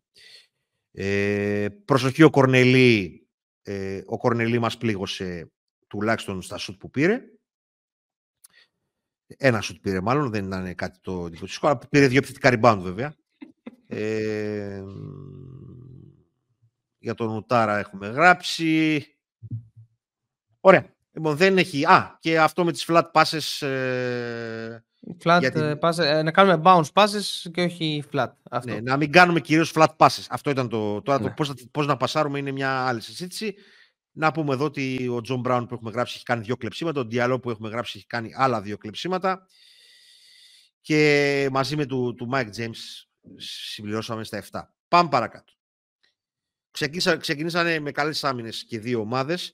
Έχει βγει αρκετά ψηλά στη μένη στο γήπεδο η Μονακός στο πρώτο δίλεπτο και μας δυσκόλεψε αυτό γιατί μας χτύπησε στα hand-offs. Σε αυτό το περίφημο... Στο wave τέλος πάντων. Motion wave, ναι, το οποίο ναι. Δίνει ρυθμό στην επίθεσή μας και όποιος ναι. μας το κόβει, ναι. μας κόβει στα δύο. Εδώ να πω ότι για τρίτο συνεχόμενο παιχνίδι ο αντίπαλος προπονητής κρύβει το χειρότερο αμυντικό στον Πανικολάου. Ναι, ναι. Και έτσι. Δεν απαντάμε καθόλου σε αυτό το πράγμα. Είναι σαν μην υπάρχει. Ξεκίνησε ο Σφερόπουλος με τον Νέντοβιτς και τον Ντιόντος της πάνω στον Παπα-Νικολάου. Συνέχισε ο Μπρου με τον Γκρις Τζόνς και τώρα είχε κρύψει τον Μάικ Τζέιμς ο Μπράντοβιτς. Αφού εμείς δεν. Ναι, αφού εμείς προβάλλοντας δεν θέλουμε να κάνουμε κάτι γι' αυτό. Κανένα πρόβλημα. Φοβερός ο Φαλ πάλι στο πρώτο πεντάλεπτο. Εκτελέσεις με ασίτ σε κάτω walk-up. Είναι συγκινητικός ο Μουσταφά σε κάθε παιχνίδι. Κάνει δεύτερο γρήγορο φάουλ ο Διαλό στο 7. Ο Τζέιμς από τη μέση του 10 λεπτού δημιούργησε ρήγματα και στην άμυνα και σε αυτές τις flat passes που έδωσαν κλεψίματα και προβάδισμα 5 πόντων στους Γάλλους με 22-17. Ενώ ξεκινάμε σαν υπνοτισμένοι στο δεύτερο δεκάλεπτο, διότι δεν υπάρχει αυτός ο παίχτης που θα επιτεθεί με την μπάλα στα χέρια. Διότι ο Κάναν είναι εξαιρετικός από το τρίποντο, αλλά μόλις μπει εντός ρακέτας χάνεται. Χάσες βοήθειες του ο Κόμπο, που σε μια φάση πάει να δώσει βοήθεια σε post του Σίγμα και αφήνει ελεύθερο τον Κάναν για να δώσει ένα χαρακτηριστικό παράδειγμα. Τα τρία γκάρτ της Μονακό, ό,τι σχήμα με τρία γκάρτ χρησιμοποίησε ο Μπράντοβιτς ήταν καταστροφικό για τη Μονακό. Η παρουσία του Φαλ, όποιος έχει τη διάθεση, κάνω μια μικρή πάυση εδώ. Ναι, κάνει την πάυση. Όποιος έχει τη διάθεση, ας ξαναδεί το παιχνίδι και να δει πώς λειτουργούν τα γκάρτ της Μονακό όταν είναι ο Φάλ στο γήπεδο, σε αποφάσεις στο πώς θα πάνε προς το καλάθι και πώς είναι όταν μπαίνει ο Γλυκίτα του Μιλουτίνου. Συνεχίζω. Η παρουσία του Φάλ λοιπόν κάνει όλους τους γκάρτ της Μονακό διστακτικούς να πάνε προς το καλάθι. Βγάζουν κάποια ελεύθερα σου του Διαλό, αλλά ο Διαλό είναι άφηστοχος στο τρίποντο και συνεχίζει η ευστοχία του Κάναν από μακριά. Τα περισσότερα σου που βγάζει ο Κάναν είναι δικιά του ατομική πρωτοβουλία, δεν είναι κάποιο σύστημα. Η πρώτη κάθετη ενέργεια του παίχτη του Ολυμπιακού προς το καλάθι είναι του Μακής λίγο πριν το τέλος της περίοδου, με καλάθι και φάουλ και μας φέρνει μπροστά. Είχαμε να δούμε κάθε το παιχνίδι από το Final Four. Κάνει κάποια πράγματα και ο Γκος σε αυτό το τομέα και ο Walkup, αλλά δεν τα κάνουν με ένταση, είναι αυτό που λέω εγώ. Με ένταση. Η αθλητικότητα... Άλλο το να μπεις μέσα και να βρεις κοινό διάδρομο και να βάλεις ένα καλάθι, και άλλο να πας σώμα με σώμα και να πάεις στην επαφή και να σκοράρεις. Δεν λέω αυτό ακριβώς. Χρησιμοποιούν το mid-range, είτε με floater, είτε το κάνει και ο walk-up. Τέλος πάντων. Τα 7 λάθη του ημιχρόνου ήταν ένα πρόβλημα το οποίο έπρεπε να δημιουργηθεί. Με τι τελειώσαμε, με 13, κάναμε άλλα 6 στο δεύτερο ημιχρόνο. Λίγη το ημιχρόνο 38-39 υπέρ μας. Πάλι ψηλά στην άμυνα η Μονάκο ξεκινάει στο δεύτερο ημιχρόνο. Άλλα δύο γρήγορα λάθη για τον Ολυμπιακό και το ένα ήταν πάλι από flat πάσα του walk-up, αν δεν κάνω λάθος, και κλέψουμε τον Brown. Εκεί κάνει τρίτο φάουλ ο Κάναν, ο Μπρασδίκης μπήκε στο 25, σειρά της Μονακό έβαλε τον Κέμπα Walker και μας βοήθησε πάρα πολύ αυτό. Στατική με πολύ τρίμπλα του Κέμπα, σε συνδυασμό με τον Οκόμπο που και αυτός είναι εκνευριστικός. Ταυτόχρονα ξεκινάει να λειτουργεί καλύτερα μακριά από την μπάλα ο Πίτερς, που του έδωσε ελεύθερα σουτ τα οποία ήταν και εύστοχα. Παρουσιάζει ένα σχήμα με Μπράουν και Κορνελή από τον Ομπράντοβιτς, αλλά κράτησε μόνο 2 λεπτά, τους οποίους τους έδωσε ένα τρίποντο του Κορνελή. Η κακή χρήση των φάουλ από τη Μονακό, η τρίπλα των Κέμπα και ο Κόμπο και ο Πίτερς μας κράτησαν στην ισοπαλία ουσιαστικά στην περίοδο 58-59. Συνεχίσαμε να προηγούμαστε. Το πρώτο καιρό στο παιχνίδι το κάνουμε στο 33. Ο Γουόκαπ δίνει λύσεις από το mid range που είναι σούπερ απαραίτητες, αλλά κάποια στιγμή από το 5ο λεπτό και μετά δεν έχει ξεκουραστεί καθόλου ο Γουόκαπ, είναι σκασμένος, παίρνει κακές αποφάσεις. Η παρουσία του Μιλουτίνοφ δεν μας έδωσε έξτρα λύσεις. Επέμενε πάρα πολύ στο Μιλουτίνοφ, ενώ ο Φάλ ήταν πολύ καλός στο παιχνίδι. Και κάπως έτσι, με τον Μάικ Τζέιμς να είναι εξαιρετικός, χάνουμε ένα παιχνίδι το οποίο θα μπορούσαμε με μια καλύτερη διαχείριση να το κερδίσουμε. Καθοριστική... Ναι, καθοριστικό είναι τα 34 λεπτά που παίζει ο Walkup. Αν είχε βρει 2-3 λεπτά ξεκούρασης στην αρχή της τέταρτης περίοδου ή το κλείσιμο του τρίτου δεκαλέπτου, νομίζω ότι θα είχε πολύ καλύτερες αποφάσεις στο τέλος του παιχνιδιού. Yeah. Γιατί έχουμε πει πολλές φορές ότι όταν κουράζεται ο άνθρωπος, κουράζεται και το μυαλό του, ο αθλητής. Yeah. Μας δίνουν πάλι λύσεις ο Κάναν, ο Πίτερς και ο Φαλ, αλλά από εκεί πέρα από το υπόλοιπο ρόστερ παίρνουμε απειροελάχιστα πράγματα. Ο Σακίλ παίζει μόνο 4 λεπτά. Εντάξει, είναι ακόμα ανέτοιμος. 9 υπέροχα λεπτά από τον Λουκ το Σίγμα, ο οποίος γοήτευσε και το Πριγκιπάτο, εκτός από το ΣΕΦ. Αφού είναι έξυπνος. Ναι, μικρή συμμετοχή και από τον Λούτζι και από τον Λαρετζάκη. 5 λεπτά ο Λούτζι, 6 λεπτά το Λαρετζάκη. Περνάει και η περίοδο του ντεφορμαρίσματος στην επίθεση ο Κώστας Παπα-Νικολάου, τουλάχιστον από μακριά. Θα μπορούσαμε κάτι άλλο να βρούμε να τον κάνουμε, αλλά είπαμε. Να πω ότι δεν του βγάλαμε και κανένα σουτ, έτσι. Όχι. Και δηλαδή... είπαμε ότι 3 σερί παιχνίδια παίζει με τον χειρότερο αμυντικό κάθε φορά. Έστω κάτι να τον ποστάρουμε για να βγάλουμε... να αναγκαστεί ο άλλος να κάνει ένα φάουλ, ρε παιδί μου, ξέρω εγώ κάτι. Να βγει μια δημιουργία, να βγει κάτι. Υπέγραψε και επίσημα ο Πετρούσεφ. Να είναι καλά το παιδί, καλοριζικός. Δεν ξέρω αν είχαμε το επίσημο, νομίζω ότι... Το επίσημο έγινε αφού βγάλαμε podcast, η αλήθεια είναι, οπότε ναι. Εντάξει, οκ. Ναι. Θα δούμε πόσο μπορεί να βοηθήσει, πού μπορεί να βοηθήσει, πώς θα αλλάξει το rotation, γιατί ακόμα αργεί λιγάκι ένα μήνα η είσοδος και του Μήτρου Λόγκ στο rotation. Γιατί πρέπει να πάρει ανάσχεση οπωσδήποτε ο Walkup. Στην Ελλάδα θα μπορούσε. Δηλαδή σήμερα με το Λαύριο θα μπορούσε να βάλει κάποιον άλλο. Ναι, ωραία. Εντάξει, μια χαρά. Μου έγραψε ένα παιδί ότι ο Πετρούσεφ δήλωσε ότι είναι 4. Πολύ ωραία. Ο ίδιος δεν είπε. Στις δηλώσεις του είπε ότι μπορώ να παίζω και στο 4 και στο 5. Αυτό είπε. Δεν είπε είμαι 4. Γιατί αλλιώς μου το μεταφέρανε. Είπε ότι. Στις δηλώσεις του άνθρωπος μόλις κατέβηκε από το αεροπλάνο, μπορεί να έχει και jet lag. Δεν ξέρεις. Ωραία. Γύρισε και είπε: εγώ παίζω και στις 2 θέσεις ό,τι μου πει η ομάδα. Αυτό είπε. Τώρα ο καθένας το μεταφράζει όπως θέλει. Αλλά αυτό είπε. Να πω ένα πολύ ωραίο σχόλιο που τουλάχιστον εμένα μου άρεσε στο Substack από ένα παιδί. Ότι θα ήταν. Ένα πολύ ωραίο τέριασμα του Πετρούσεφ στο 4 με έναν παίχτη σαν τον Ούντο. Και το απάντησα απλώς ότι δεν έχουμε Ούντο. Γιατί αποφασίσαμε να δώσουμε 1,3 στο Μιλουτίνο αυτό το καλοκαίρι, ενώ υπήρχε ο Φάλς στο γήπεδο. Αυτά έχω να πω για το παιχνίδι. Δεν είναι κακό ότι χάσαμε τον Μονακό. Έχουμε ξαναχάσει την εκδοσή του.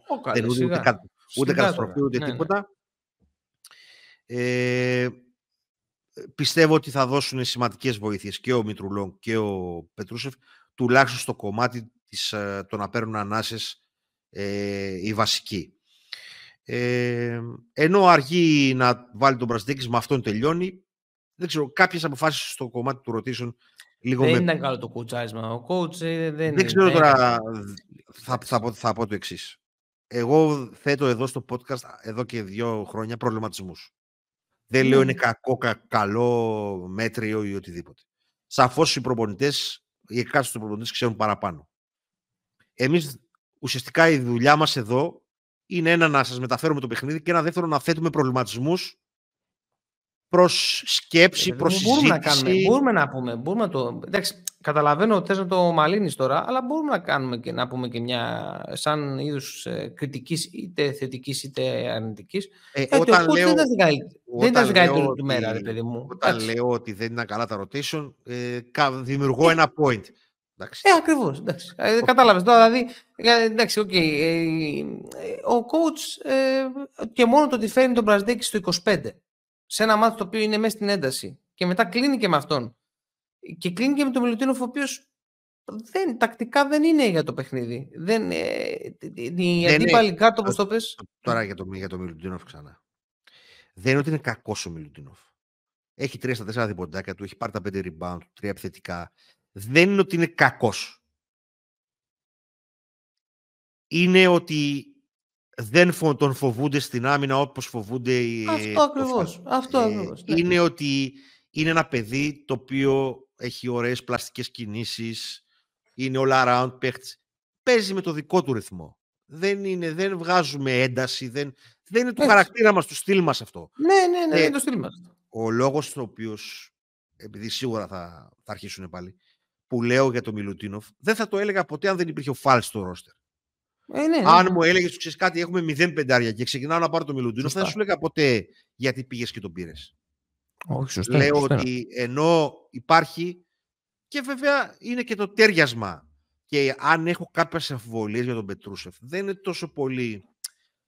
Θα βρει τρόπους να προσφέρει ο Πετρούσεφ. Είναι πώς μπορείς να ταιριάξεις τον Πετρούσεφ, ο οποίος δεν είναι και πιο γρήγορος στα πόδια αθλητής, με άλλα 2 παιδιά τα οποία έχουν πάλι το ίδιο θέμα, γιατί είναι ο καθένας από 2-20. Δηλαδή έτσι. Είναι λίγο το κομμάτι του fit που με προβληματίζει, όχι τώρα, από πέρσι, όπου εγώ θεωρώ ότι το roster κινείται μονόπαντα.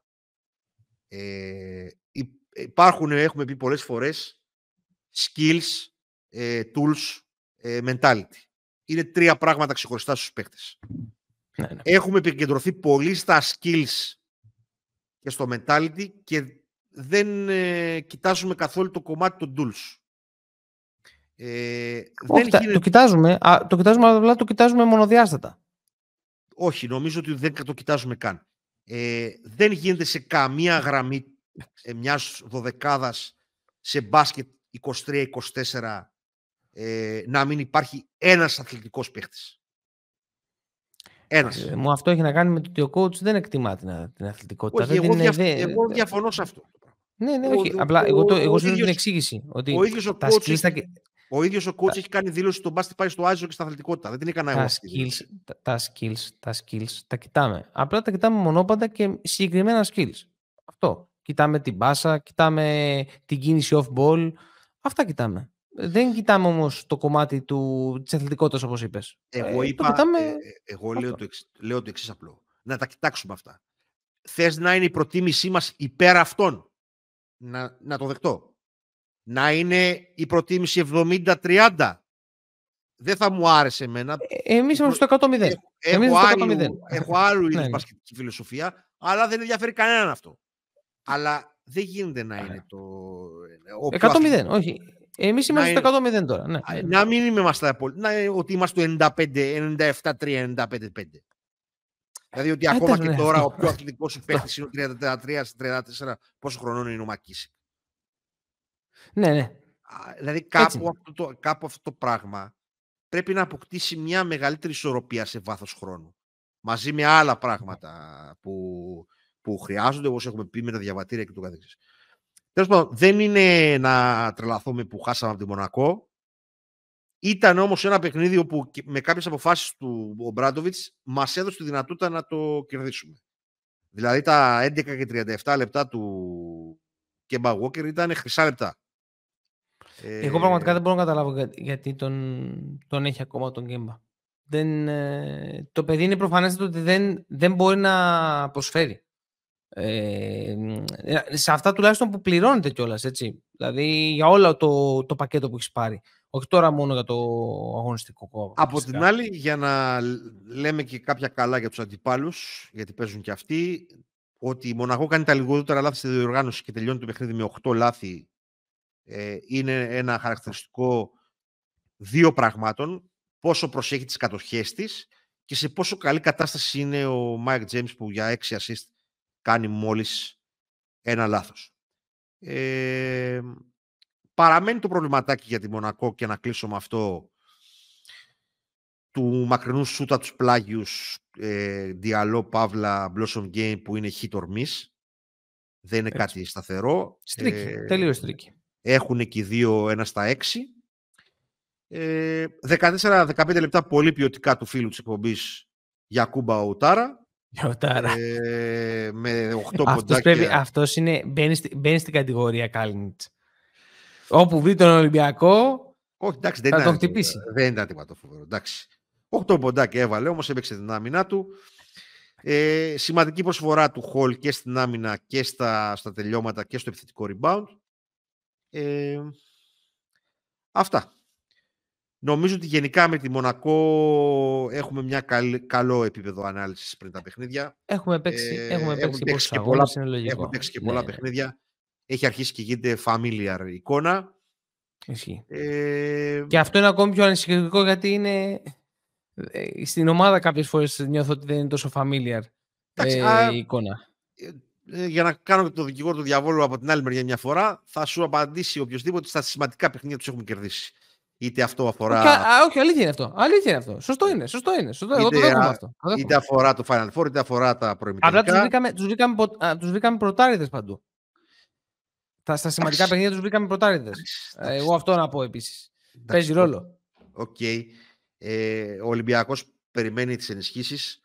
Περιμένει τις ανάσεις που θα δώσουν αυτές οι ενισχύσεις. Νομίζω ότι, όπως είπα και άλλη φορά, ότι ο Πετρούσεφ είναι σε αυτή την ηλικία που είναι και σου δίνει τη δυνατότητα μελλοντικά να φτιάξεις σχήματα που θα ταιριάζει περισσότερο. Το κάνουν μια καλή επιλογή από άποψη GM, που πάντα είναι ένα πράγμα το οποίο θέλω να το βάζω στο τραπέζι. Και ο Μήτρου Λόγκ, αν και τα skills του και το description του μοιάζει πολύ με αυτό το ghost του. Το guard που έχει ο Ολυμπιακός συνολικά. Σαφώς ότι είναι ένα ελληνικό διαβατήριο και ότι μπορεί να χρησιμοποιηθεί κάποια λεπτά στον Άσο με ασφάλεια περισσότερη από ό,τι νιώθει ο προπονητής απέναντι στο Λούτζι και κυρίως και στο Λαρετζάκι, που βλέπουμε ότι ο χρόνος του έχει μειωθεί, του Λάρη, αρκετά και όχι αδικαιολόγητα. Με ενδιαφέρει πάρα πολύ να δώσει εξέλιξη χρόνου τη δυναμική μεταξύ Μακής και Μπρασδέκης. Θα είναι ένα από τα πράγματα που θα παρακολουθώ. Δηλαδή θα παραμείνει ο χρόνος του Μπρασδέκης, θα μπορέσουμε να παίξουμε με σχήματα με τον Μπρασδέκη στο 3. Να πούμε, είναι ανεβασμένος, έτσι. Ακόμη και σε αυτό είναι ανεβασμένος. Το πούμε και αυτό. Γιατί όταν λέω εγώ ότι σε ένα roster παίζει πολύ μεγάλο ρόλο το fit, δεν ξέρω κατά πόσο μπορεί να παρουσιαστεί πεντάδα με τον Μακίσικ στο 2 και τον Μπρασδέκη στο 3. Καλέ. Τι πράγμα αυτό. Θα μας παίζουν παντού. Θα ρισκάρουν παντού. Εγώ θα παίζα παντού ζώνη. Αν ήμουν αντίπαλος, θα παίζα ζώνη με αυτό. Δεν ξέρω με σιγουριά. Επαναλαμβάνω. Το podcast γεννήθηκε και εξελίχθηκε για να δημιουργεί ερωτήματα. Για να μην χαϊδεύει αυτιά όπως η πλειοψηφία των ανθρώπων και να μην λέει ότι μόνο το πόσο καλές είναι οι ομάδες μας και πόσο κακοί είναι οι ξένοι που παίζουν 40 λεπτά ζώνη. Shout out. Λοιπόν, αυτά, νομίζω ότι ήταν λίγο μεγαλύτερο το podcast, αλλά είχαμε πράγματα να συζητήσουμε. Υπήρχαν ενδιαφέρον παιχνίδια. Εγώ από μεριάς μου να σας ευχαριστήσω για άλλη μια φορά για την συμμετοχή, για τις ακροάσεις, για τις θεάσεις στο YouTube, το πώς αγκαλιάζεται το project, μας δίνει και εμάς δύναμη για να προσπαθούμε να γινόμαστε καλύτεροι χρόνο με το χρόνο, πάντα με τις δικές μας δυνάμεις και πάντα μέσα από τα μάτια ανθρώπων που απλά αγαπάνε το άθλημα. Ευχαριστούμε πολύ. Ναι, να πούμε εδώ πέρα ότι έχουν βγει και τα wrap-up αυτά του Spotify που τα βγάλαμε κιόλας και εμείς εκεί πέρα, και αφού τα λέω και ο Αντώνης να σας πω κι εγώ ένα τεράστιο ευχαριστώ. Εγώ δεν μπορώ πλέον να εκφράζομαι στο X, δεν μπορώ να γράφω, δεν με εκφράζει καθόλου, γράφω πολύ ελάχιστα όταν μου έρθει η όρεξη, δεν μπορώ να... δεν έχω ιδιαίτερη σχέση πολύ καλή με το μέσο, μόνο κάποιες εκλάμψεις. Το μέσο έχει φτιαχτεί για headlines. Ναι. Και για να τσακώνει το ένας με τον άλλον. Δεν έχει φτιαχτεί ούτε για συζήτηση, ούτε για κουβέντα, ούτε τίποτα. Ελάτε στο Substack, αν θέλετε να μιλήσουμε για μπάσκετ, όχι για μεταγραφές και το τι κάνει ο Γιαννακόπουλος και το τι κάνει ο Ματσόκα. Ναι. Αν θέλετε να μιλήσουμε για μπάσκετ, πολύ ευχαρίστως, ελάτε στο Substack. Κάποιος από τους τρεις μας ή και οι τρεις μας θα είμαστε διαθέσιμοι και με χαρά να απαντήσουμε σε ό,τι θέλετε. Ναι, οπότε σας ευχαριστούμε πάρα πολύ. Έχετε αγκαλιάσει την προσπάθειά μας και για το feedback που στέλνετε, γιατί μέσα από το feedback που έχετε στείλει έχουμε γίνει και εμείς καλύτεροι και έχουμε πάρει κάποιες αποφάσεις, είτε έχει να κάνει με τον εξοπλισμό μας, είτε έχει να κάνει με την πλατφόρμα που γράφουμε τα podcast μας. Όλα αυτά γίνονται driven μέσα από αυτά που μας στέλνετε και από το feedback που μοιράζεστε, και θα συνεχίσουμε με αυτή τη λογική. Να βελτιώνουμε τη δικιά σας εμπειρία και να σας προσφέρουμε κάτι διαφορετικό να ακούτε, και μια προβληματική, αν θέλετε, ώστε να βλέπετε διαφορετικά έστω κάποιους αγώνες, την ομάδα μας διαφορετικά. Όχι προβληματισμούς γενικά και ερωτήματα. Αυτό είναι... Προβληματική, υπάρχει προβληματική, ρε Μπαμπινιώτη, σιγά. Λοιπόν, ζητάω συγγνώμη, δεν το ήξερα εγώ τότε. Ζητάω συγγνώμη. Λοιπόν, σας ευχαριστούμε πάρα πολύ. Ραντεβού στο επόμενο επεισόδιο. Χαίρετε, γεια σας. Ευχαριστούμε πολύ, γεια σας.